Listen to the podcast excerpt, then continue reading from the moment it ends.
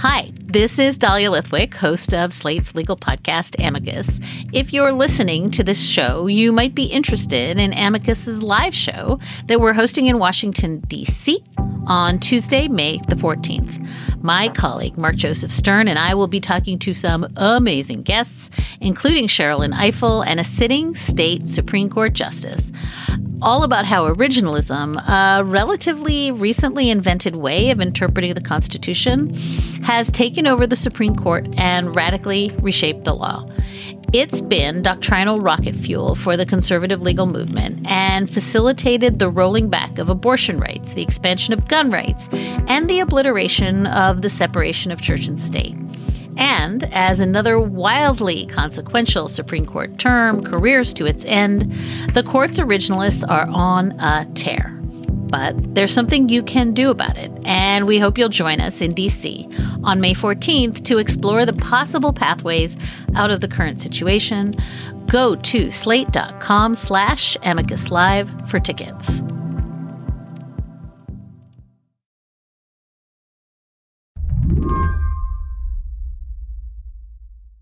Slate's Joel Anderson feels like it's so common to hear about black people being killed by the police that he's not actually sure when he first heard the name Tyre Nichols. Tyre was beaten by the cops in Memphis, Tennessee on January 7th. He died three days later. The five officers who attacked him, they got fired and then indicted last week. Them firing those officers was sort of the incident that made me look and say, huh, because it was remarkable. Yeah, yeah, that didn't usually happen like that. Like sometimes it does, but often it doesn't.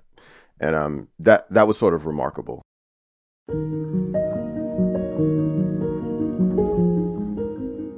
Joel has covered a lot of deaths by police.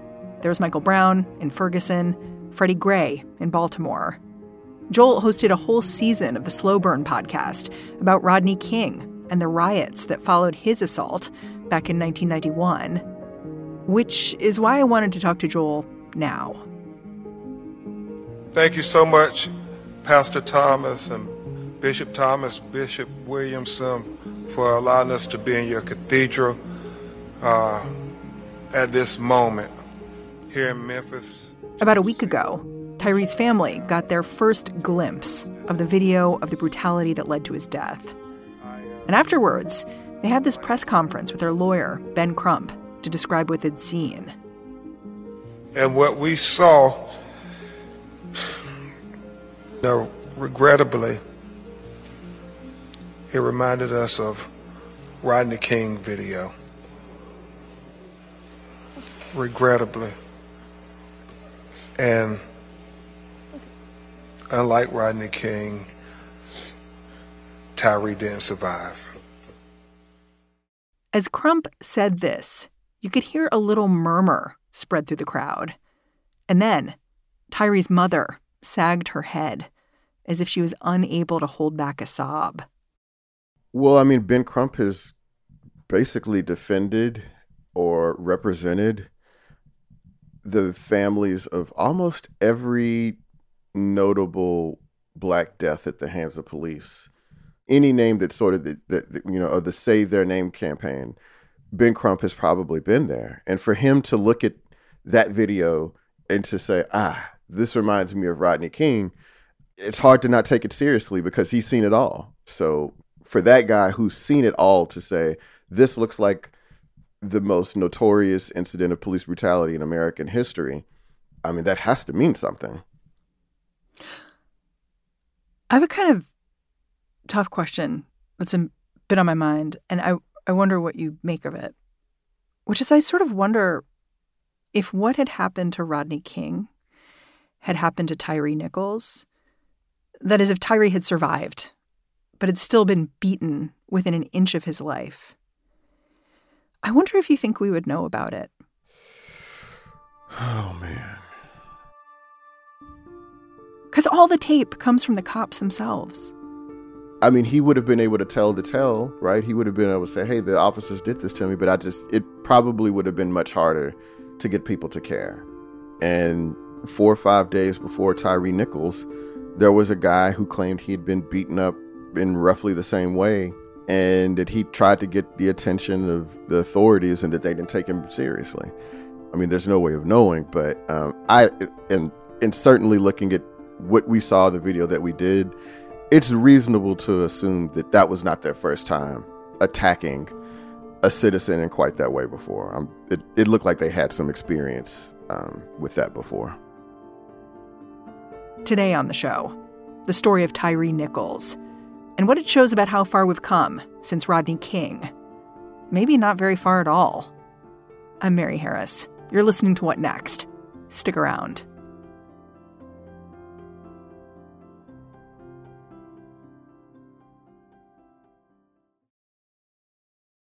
This episode is brought to you by Discover. When it comes to your finances, Discover wants you to know they are the credit card that is always there for you. With 24 7 US based live customer service, everyone has the option to talk to a real person anytime, day or night. Yep, that means no more waiting for quote normal business hours just to get a hold of someone. We are talking real service from real people whenever you need it. Get the customer service you deserve with Discover. Limitations apply. See terms at discover.com/slash credit card. I'm wondering if you can just introduce me to Tyre. Like, who was he? Like, I've seen all these very charming skateboarding videos of him, but what do we what do we know about him? Yeah, I mean that's really the lovely thing. All over social media, people are sharing that that short video of him skateboarding, um, something that he clearly had a knack for. You know, Tyre was a 29 year old black man who worked the second shift at the local FedEx facility, and someone who was clearly close to his mother. You know, his family said that every evening about seven o'clock, he'd go to his mom's house for his lunch break. Uh, he even tattooed his mother's name on his arm, and his mother took a lot of pride in that because you know not not a lot of sons, not a lot of guys are getting their mom's name tattooed on them, um, which is just sort of shows you how close they were. And he was a parent himself. He was a father to a four year old son, so you know he just seemed to be sort of an everyman, uh, a blue collar worker in Memphis who raising his child and was close to his family and apparently stopped at the same Starbucks for coffee every morning. Just a regular guy. We don't seem to know a lot about the traffic stop that led to his death. And the video doesn't seem to tell very much about that either. It just starts right away with police sort of charging at the car. But what, what do we know? So yeah, it all starts uh, that night in January when the officers claimed they were pursuing his vehicle for suspected reckless driving, and you know, it, as at this point, we have no way to sustain whether or not that's true. But yeah, a lot of people who've seen that body camera surveillance videos, they they show that first initial stop when the officers confront Tyre, they drag him out of the car and start yelling these conflicting and contradictory orders at him. You know, show us your hands, and they're holding his hands, or get on the ground. He's already on the ground. And he says um, that too. He's like, I'm on the yeah. ground. He said, I'm on the ground. I'm on the ground. I didn't do anything. And there's nothing that, I mean, I defy anyone to explain to me how he could have done anything to de-escalate it. They pulled him out of his car. He's he's trying to comply, but they won't allow him to comply with some of their commands. You know, it's funny. One, a few years ago, I talked with uh, the Houston police chief at the time, Art Acevedo. He ended up going to Miami and, and didn't last in that position long. And, you know, he was talking about how he had a teenage son. And I said, Well, what would you do? Um, you know, hmm. you're Latino. If your son gets pulled over by the police, what do you tell them? He says, Well, I would just say, you know, make sure you don't make any sudden movements and you know, be respectful and, you know, be cautious. And I'm like, that's the sort of thing you say if you encounter a mountain lion in the wild. Huh. You know? And that's not really helpful. I mean, it really all depends on how good a mood and does that cop respect you enough to treat you like you're somebody that pays his tax dollars?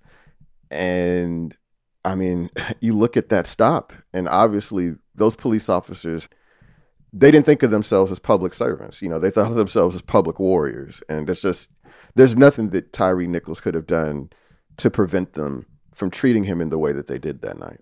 And these officers were part of this Scorpion unit that Memphis Police Chief CJ Davis had set up, where part of the whole idea was to stop a lot of reckless driving to improve quality of life and bring down crime too, I guess. Right. Yeah. Chief Davis had mentioned something, I think within the last year, about how when she moved to Memphis, she'd never seen crazy reckless driving like she had there. And so this was a part of that. And also, you know, the Scorpion, the quote Scorpion unit was meant to get guns off the street. And this all happens in the wake of, you know, was sort of a natural and understandable rise in crime in the last few years because we'd had decades of crime lows. And so at some point, it seemed reasonable to expect that crime was going to tick back up. And when it did, you know, things like the Scorpion unit came back online, or there's all these other sort of SWAT like police units that police departments all around the country started starting up again in hopes of combating crime. Tyre Nichols encountered the police a couple of times. And part of what this video shows is that people didn't treat him. The paramedics who eventually arrived, they they didn't seem to intervene with him, and eventually he was taken to the hospital and he died three days later. Something that stands out to me about this case is how quickly local authorities publicly admitted something had gone wrong. Because if I look back at Minneapolis when George Floyd was murdered, the initial reaction from the police was man dies after medical incident during police interaction. With Tyre, when he passed, the Tennessee Bureau of Investigation announced he died due to injuries sustained in a use of force incident. And to me, that was the beginning of something seeming slightly different about this case. Was do you think that's that's where it starts for you as well, or was it a few days later? That's a good question. I mean, definitely the local government response to admit that tyre had been injured in this incident and to fire them. Like, obviously, it lets you know, whoa, something horrible has gone on here. And they don't really see any way around it. And yeah, I mean, I guess. I, I maybe I'm sometimes I'm just sort of cynical about this thing because you know there's it's this is not the first time that a local police department has when some of their police officers have been involved in a brutality or a, abuse, that they've sort of thrown that cop uh, in front of the bus and said, "Hey, look, you know, this is really bad. We're going to charge this guy." So it's not uncommon, especially with black officers, for them to not necessarily get the sort of defense that white officers get in these incidents. But everybody in local government lined up so quickly to not only fire and then arrest and charge these officers, it was a clue that something really, really horrible had happened. And we just had to sort of wait to see exactly what that was going to be. And then it seemed like everyone was tensing and waiting for Friday night because the police had done this thing that struck me as a little bit strange, which they said, we're going to release the video after 6 p.m. Central Time on Friday. And so it was kind of all everyone could talk about. Like they created this anticipation. And I really didn't know what to make of it at the time. Like, is this a strategy to get out front? Is that the right strategy? Like, how will people react? Because essentially, the chief of police was saying, You have a right to be angry about this video. She went on CNN the morning before they released it and said, You know, you're going to see a lack of humanity. You're going to see um, a disregard for life, um, duty of care um, that we're all sworn to, and um, a level of physical uh, interaction that is above and beyond what is required in law enforcement. Which was such a strange thing. I, I just never seen it happen in that order. The pre release. Yeah the police saying this is bad and then the release. For sure. Yeah. I mean, you know, I mean, you can be very cynical here and say that they're throwing themselves at the mercy of the public square, right? That they wanted to head off any potential protests to at least keep the temperature down in the city. Maybe that move is successful, maybe it wasn't. There's still a long way to go. But yeah, absolutely. I think they wanted to give themselves some time to get into position and come up with an emergency plan to deal with the fallout. And I mean, I would like to think that they thought this is so horrible that people are rightly going to be outraged, and we want to give them some chance to prepare to deal with it. And you know, also for people in town to not, you know, just cut on their TV and accidentally see that, to give them a moment to prepare. But I also think that it was a way to protect themselves uh, and to give themselves a chance to get into order, so to speak.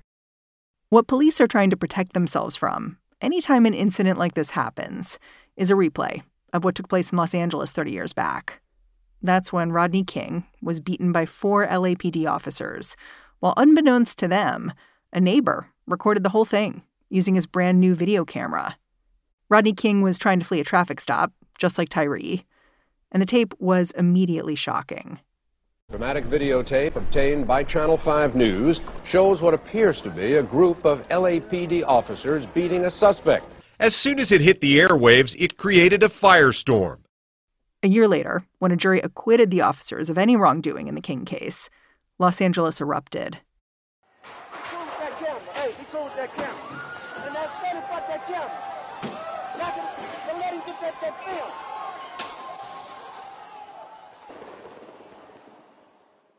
Joel says part of what makes Tyre Nichols' story different is that this time, the damning footage was captured by the police themselves.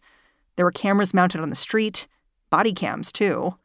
But all these years later, even though technology like officer worn cameras are changing what we can see, they aren't necessarily changing how police behave body cams can be useful, but they're not as useful because it also depends on the officer. I mean, they'd had an incident in Memphis before where a police officer had killed a young black man. He he turned off his camera, right? So we're sort of if if they have the presence of mind to cut off their camera or or shed that camera, then we're not going to see everything.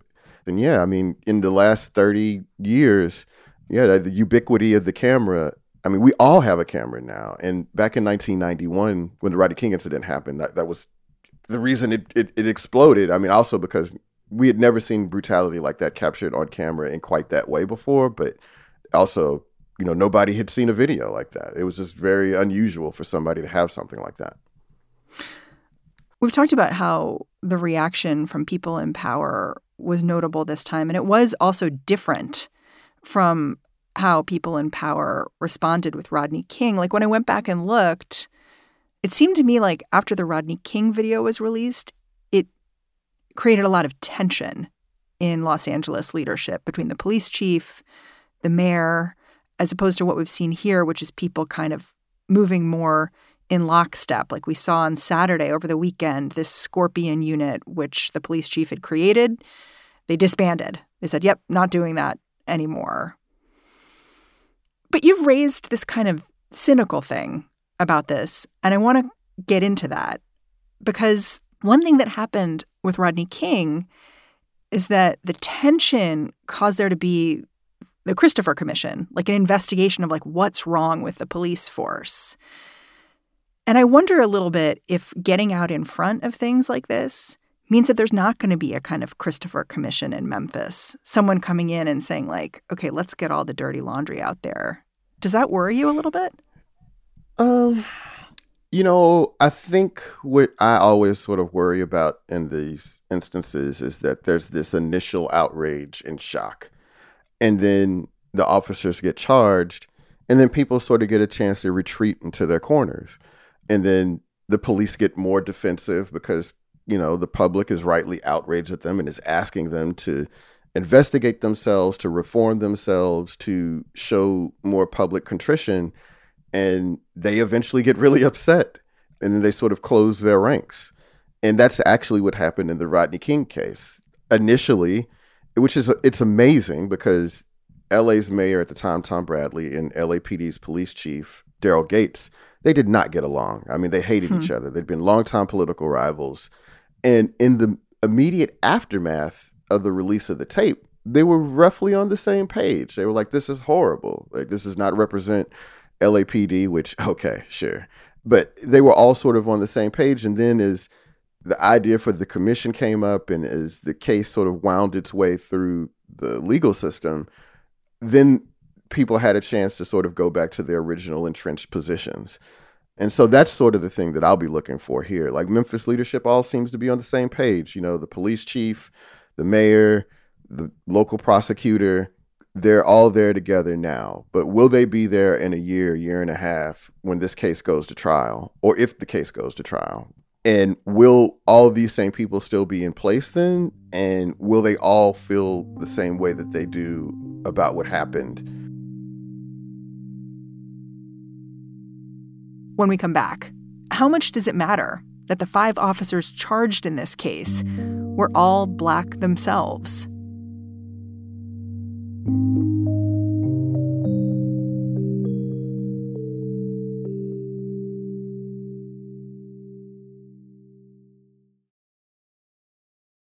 Something I want to make sure we talk about about the death of Tyre Nichols is that the police officers involved, they're all black.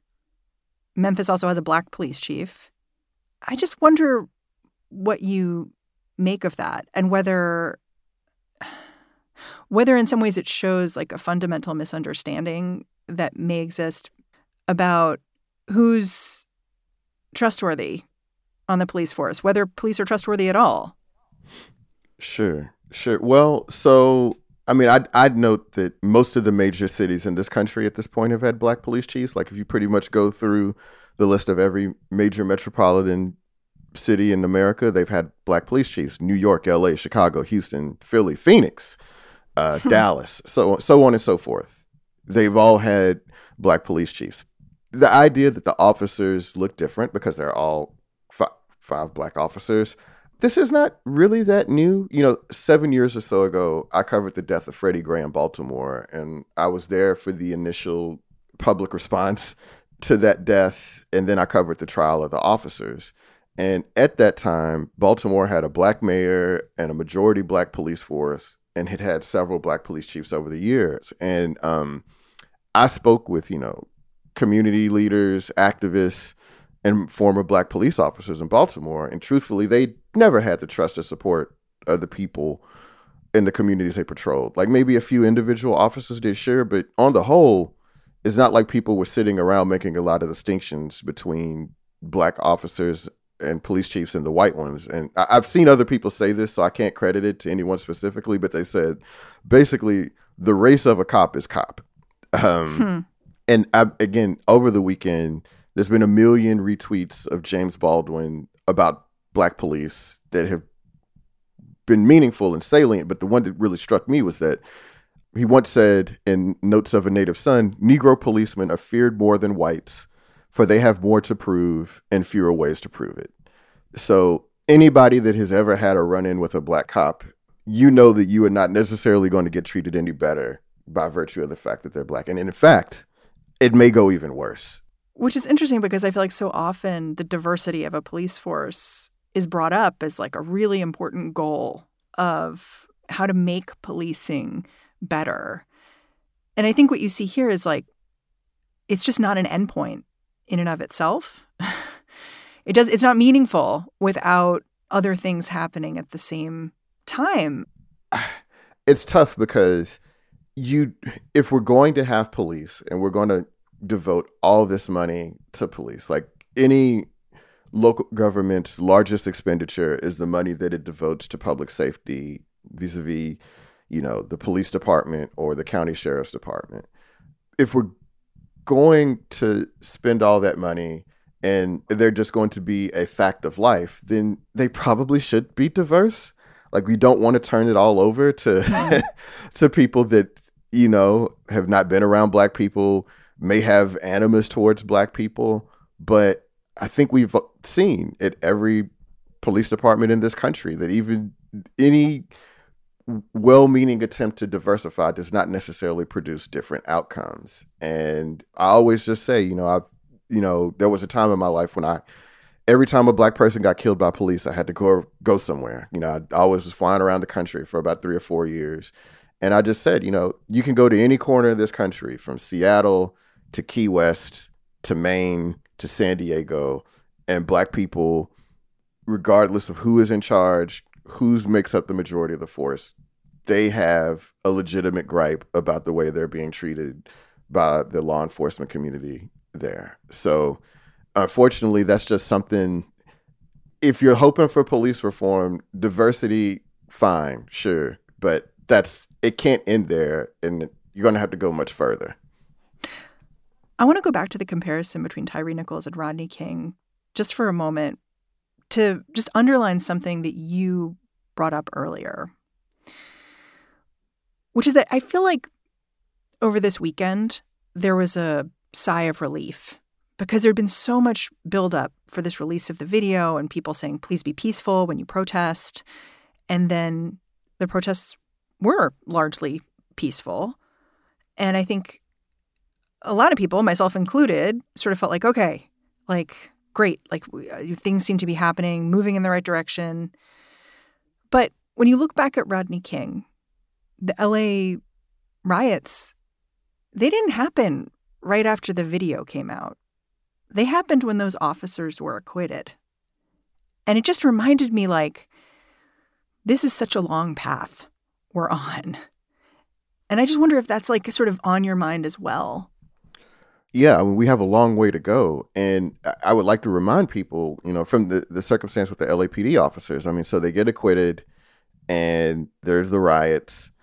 And this is all happening in the backdrop of a mayoral reelection between the hand chosen successor to the Democratic incumbent and another guy who ran, who was, you know, sort of a Republican. And he ran on a plank of tough on crime. So mm. you know, not even, not even, not uh, barely a full year after you're looking at that incident with Rodney King, and that guy, a fundamental city outsider, he was not a person who had held a position in government before, but he says it's time to clean up the crime in this town, and he gets elected. And I also go back to like what has happened since the George Floyd incident. You know, there was a few you know, months, people took it very seriously in criminal justice reform, and it looked like we were going to get things done. And it's just hard to argue that there hasn't been a negative reaction against that to the idea of defund police or, you know, even a modicum of police reform. So, yeah, I mean, again, we seem to be in a good place today, but we have an awful long way to go. Joel, I'm really grateful for your time. Thanks for thanks for doing this. Of course, thanks for having me. Joel Anderson is a staff writer at Slate. He also hosted seasons 3 and 6 of Slow Burn. After our conversation ended, a 6th Memphis police officer got suspended from duty.